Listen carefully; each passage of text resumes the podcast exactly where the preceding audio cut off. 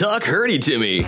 Taking a deep dive into border collies and other herding breeds, helping you play to their strengths, minimize their weaknesses, and understand their quirks.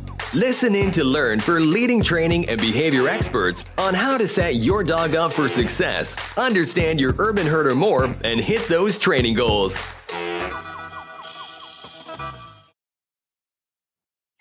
Welcome back to Talk Herdy to Me, the podcast where we maximize their strengths, minimize their weaknesses, and understand their quirks. And today we're going to be discussing motivation and re- reinforcement. Now, the right motivation is the foundation for all effective training.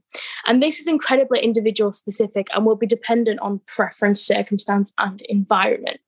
Now, um, there was a post put out by Fluent Dog, um, which is a training company, um, and they put post out on Facebook about how reinforcement drives behavior, and they put a really brilliant visual representation of this.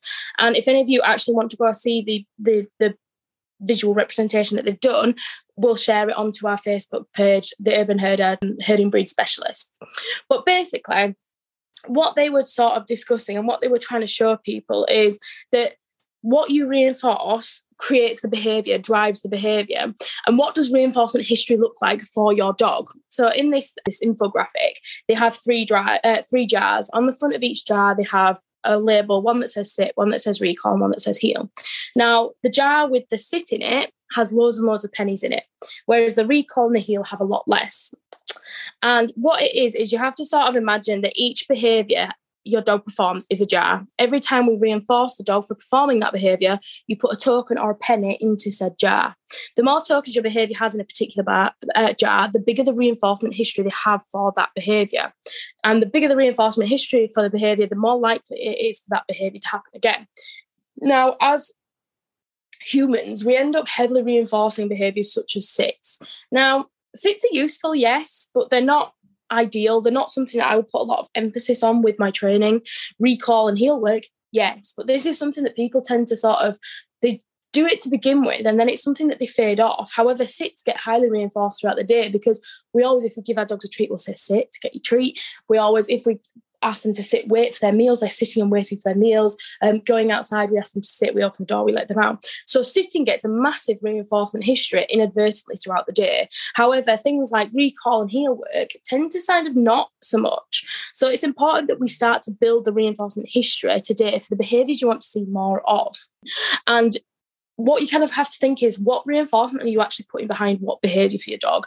And when you start to actually look at it in this representation in terms of how much we do inadvertently reinforce those sits and things like that, and how little we reinforce certain things such as recall, in terms of when the, our dogs are younger, we tend to put a lot into recall and heel work. But as they get older, it just becomes that that is what they do. And people stop reinforcing it. And then you start to see through adolescence and times like that that the behavior starts to decrease quite considerably. Because a they're going through a difficult period. Adolescence is really difficult for most dogs.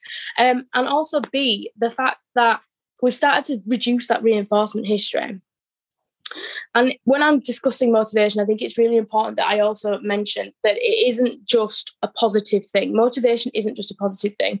Motivation can be a positive thing where it is our dog wanting to get something. They want to get the reward, they want to get access to the reward, they want to have that interaction with their owner. But it can also be a negative thing. And this is where they want to stop something or get away from something. And this is where punishment and aversives come in. And when you're training and when you're trying to motivate your dog to do something, I think it's really important that we look at the impact that this has on your relationship with your dog, whether it's a positive thing where you're building your relationship, you're making a secure relationship and building your dog's confidence, or whether you're breaking it down. And there's a few people that will ask, well, if a dog is trained aversely, why do they still like their owner? Why do they still love their owner? And this is due to a thing called trauma bonding. And it's where animals or humans as well will form a bond with their person who is forming the abuse, who is who is doing the negative thing to them. And this is where you can get dogs that are trained aversively, who are incredibly obedient and they listen to everything that they that their owner is saying. But underneath, you kind of have to look at the emotion behind it. For me, that's really important. Is we don't want to be attaching negative emotions to be, to behaviors. We want to be trying to build this positive emotion, build our dog's confidence, and build a well trained, emotionally resilient dog. So a lot of people that I work with have issues motivating their collies. Um, and they'll say, well, my dog doesn't work for anything outside. And this is where it's really important that we start to uh, understand the impact of circumstance and environment. So, for example, Aoife, my eldest, she is really, really easy to motivate. She can, you can pretty much pick up anything and she will work for it. Twigs, stones, um, toys, anything that she thinks she may be able to play with, she will work for it. It doesn't matter what it is. It could be a cork, it could be a plastic bottle, it doesn't matter. And this doesn't change through the environment or through the circumstance. She is incredibly toy motivated, and it doesn't necessarily matter what that toy is, she will work for it. And that is the same for most foods with Aoife. So, Aoife will work for kibble, she will work for cheese, chicken, shop bought treats. She's not fussy. And again, this doesn't change in the environment at all. Um, you can work her for kibble in the house, you can work for kibble in the park, it doesn't matter. However, Piper, my eldest, and my youngest, pardon me, she's incredibly, or she was incredibly difficult to motivate, specifically through adolescence. As a puppy, she was really keen, really driven. Um, she then had, had hit adolescence, she hit sexual maturity, she had a season, and then a phantom pregnancy. And after that, she was really difficult to motivate. Um, food she would take in the house, um, but it had to be high level shop bought treats or high level rewards. And when I'm saying this, you kind of have low level rewards. And this for me is generally the kibble that they get fed for their meals if they're fed on kibble or rubbish sort of dry treats, bonio, stuff like that. Medium level is sort of semi moist shop bought treats. So your your Wagg, your dragonfly products, things like that. Um, and then your high level rewards are your wet stuff. So chicken, cheese, real meat, something that's wet and smelly and really kind of drives your dog. Um, and like I said, Eve Pikes would work for high level shop bought treats or like cheese and stuff like that in the house, but anything less than that, she would spit them. She was not interested in them. I then would get into a different environment, so um, the park, and she wouldn't take food at all. Um, so I knew I could train with food at home, but out and about, it would take her a good half an hour to even start considering taking food. Um, however, toys she would work for beautifully. Um, but again, it was specific toys. So in the home, she would work for pretty much anything um, toy wise, but out and about, it had to be a tuggy. Um, she wouldn't play ball out and about. She doesn't particularly play ball much in the house anyway. Um, and she would play with other stuff in the house, like her squeaky bones and things like that. But out on a walk, she wouldn't. It is tuggy, and that was it. So, understanding the environment you're putting your dog into and what reinforcement is going to be suitable for that environment for that dog is really important. So, when we start to look at motivating our unmotivated dogs, first thing we have to look at is the environment and the circumstance that we're using these re- rewards and reinforcers in. The next thing is looking at finding your dog's pounds. So, like I said earlier, Piper was Aoife will work for anything. Anything in Aoife's land is a pound. She will work for that. However, for Piper, majority of stuff that Aoife would work for are beans. And like for example, for me, I work for pounds. That is what I work for. I will not work for a tin of beans. And that is the same for with my dog. She has to work for her pounds, and her pounds are specific stuff. Everything else to her is beans, and she doesn't want it because they have no value to her. They can't get her anything. Um, so, like I said, for Aoife, pretty much everything's a pound. She'll work for it and she loves it. Piper is a lot more difficult for her. And it was figuring out what was the difference between those pounds and those beans, and then looking at them in different environments as well. It's also looking at how we use those reinforcers, what we do with them, and how we use them is also really important. So, in terms of toys, rather than just saying my dog is toy motivated, looking at what type of toy does your dog like? Is it rubber? Is it plastic? Is it material? Is it a tennis ball? Is it hard? Is it soft? Um, looking at the material, looking at how we interact with it. Is it something that they play with us together? Is it a predatory chase type behavior with a tugger? Is it a chase and catch with a frisbee or a ball? Is it a sniffing it out if we toss it into long grass? Looking at how we're using the reinforcer, not just what type of reinforcer we are. And this is the equivalent with food as well, looking at the type of reinforcer. Like I said, we've got high level and low level reinforcers. Then looking at how we're using it collies like control of movement. That is what they like to do. So I always generally find with collies that they really enjoy a toss and catch where you kind of toss it up in the air and they catch it midair. I've always found that that's worked really well with collies. Um, this is something that you can teach your dog is to catch. Um, not all dogs come with a pre-built-in catch. Some dogs have to learn the skill, um, and it is something that you can spend a little bit of time teaching your dog to do. Um, you can also do a chase where you toss the food out and the dog chases it and catches it. Um, you can do some sniffy stuff. Tend to find sniffy stuff works really well for dogs that are lacking in confidence or can be a little bit worried or anxious around stuff. Um, so tossing the food into um, some long grass, into some leaves, same as with toys. If the dog is toy motivated, tossing it in and saying, "Find it. Where's your ball? Where's your where's your treats? Whatever." And the dog sniffing and finding it can be really useful. Um, and building drive for food as well. Not all collies will come pre-wired with a drive for food. So looking at how we can make food more interesting. Sometimes I will use my evening meal with my dog and I'll use it for training and look at what they enjoy in terms of how they're interacting with the food, how I'm interacting with the food in terms of whether I'm tossing it, catching it, doing some sniffy work with it. I generally will always feed them one meal in a bowl um, just because I don't think it's fair that they work for every meal. But the other meal I will ask them to do something with. So it may be actively me training or putting it in an enrichment toy or something that just kind of makes it a little bit harder and a little bit more difficult for them. So once we start to look at that, we can also look at environmental rewards. So things that our dog is doing that is going to be rewarding for them, that is in the environment. So opportunity to sniff, um, opportunity to chase something. One of my Aoife's favourite thing in the world is to chase squirrels. I have no issue with that as long as I have some control over it. And I train this through the Premack principle, which is basically if you eat your greens, you can have your pudding. That really old saying. You have to do something that you don't want first to get the thing that you do want. So for Pifa, that is you have to come back to me. If she sees a squirrel, she'll run back to me. I will either then say, go get it, or I will put her on a lead and say, actually, it's not appropriate to do that here. And it's just a way that I've given her option to do something that she wants to do, but I've built in an element of control in there. So she doesn't just see a squirrel and bog off. She sees a squirrel and come back to me. I can then say, go get it, which is allowing her that environmental reward. Or I say, actually, there's a road quite nearby. This isn't the best environment. Let's put you back on the lead. And I will reward with something else that I have. So it might be an opportunity to chase something else like a ball or something like that because she is really ball driven, or an opportunity to sniff and find some food. And a lot of collie, um, a lot of shepherds will train young collies um, recall off sheep using this Premack principle. So when they're training their young dog on sheep, they'll be sending it round on their flanks. And what they'll then start to do is they'll start to do a come, um, a that'll do, which means come with me.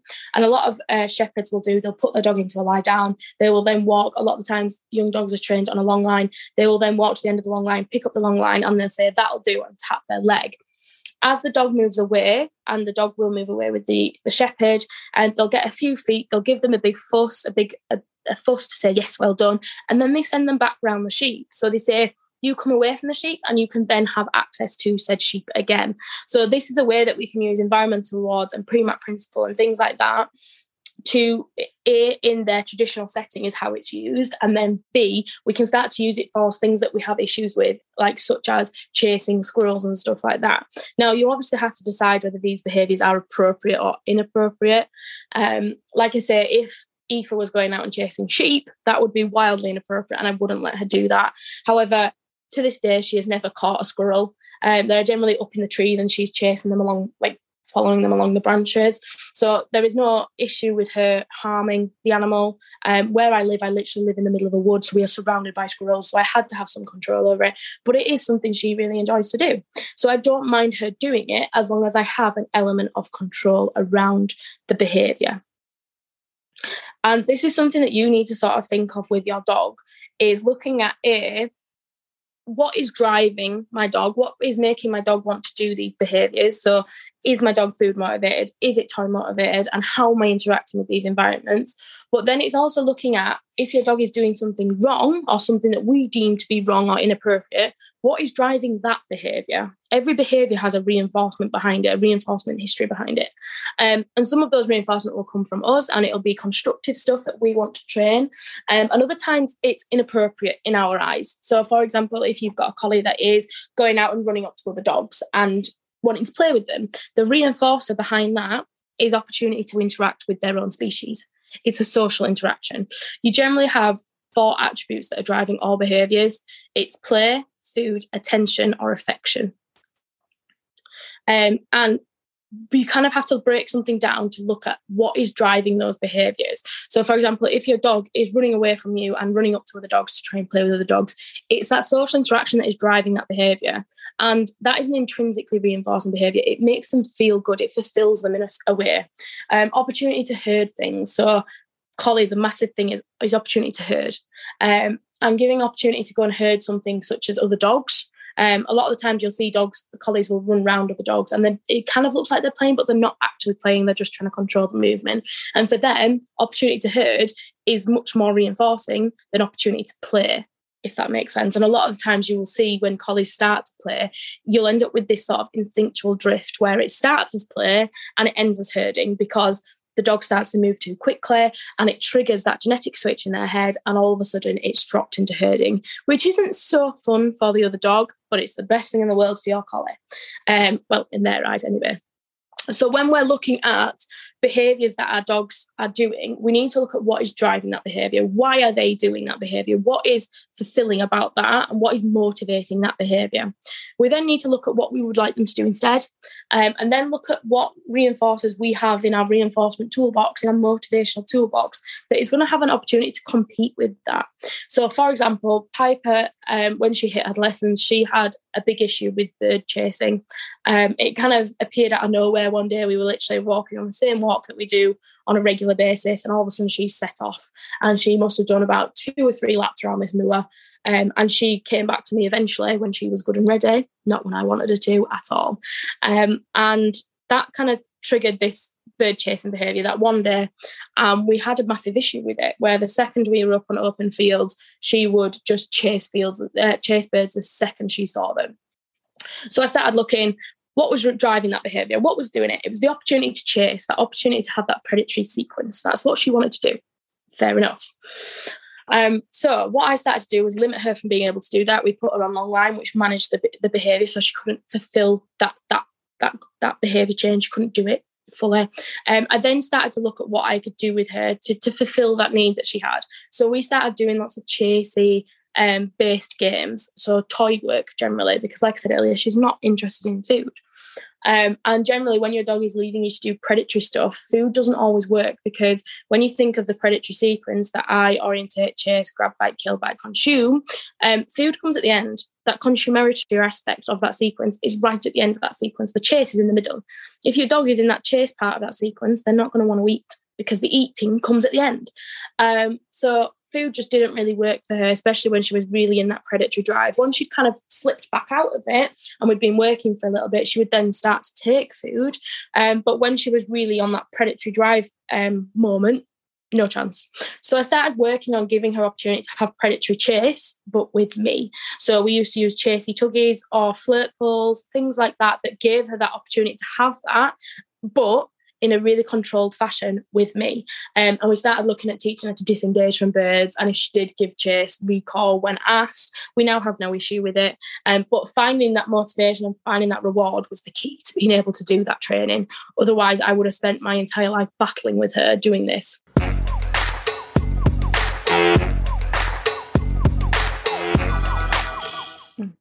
So, we're now going to bring you on to our new feature of this podcast. This is question time. You guys can send in questions related to previous podcasts or future topics you'd like us to cover. And we're going to handpick a few questions each week and answer them on our podcast. So, to this week's um, question has come from Dee, and she's asked, How can I up my game when faced with very luring environments with lots of different scents? My dog lacks focus and motivation when facing these sorts of situations. It's specifically when I do scent work with her. When we work outside, she is starting to become more interested in what's around her instead of focusing on the scent, and I'm finding it difficult to re-motivate her and re-engage her. So, first thing I would look at in this is I would look at what is the motivation you are using. Is it appropriate for that dog? Does she actually think that she does she actually enjoy that, or is it something that you think she enjoys?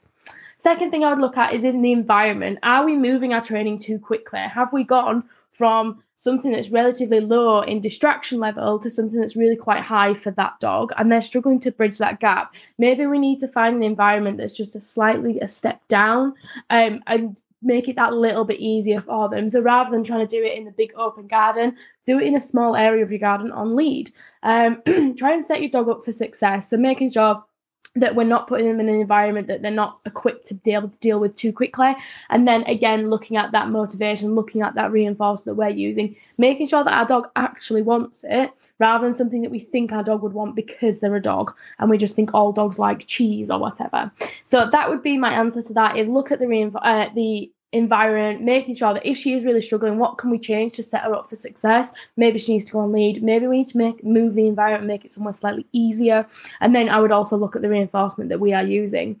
Um, if anyone has any more questions, please don't hesitate to email them or put them onto our Facebook group or Facebook page, um, either the Talk Herdy to Me Facebook group or the Urban Herder Herding Breed Specialist Facebook page.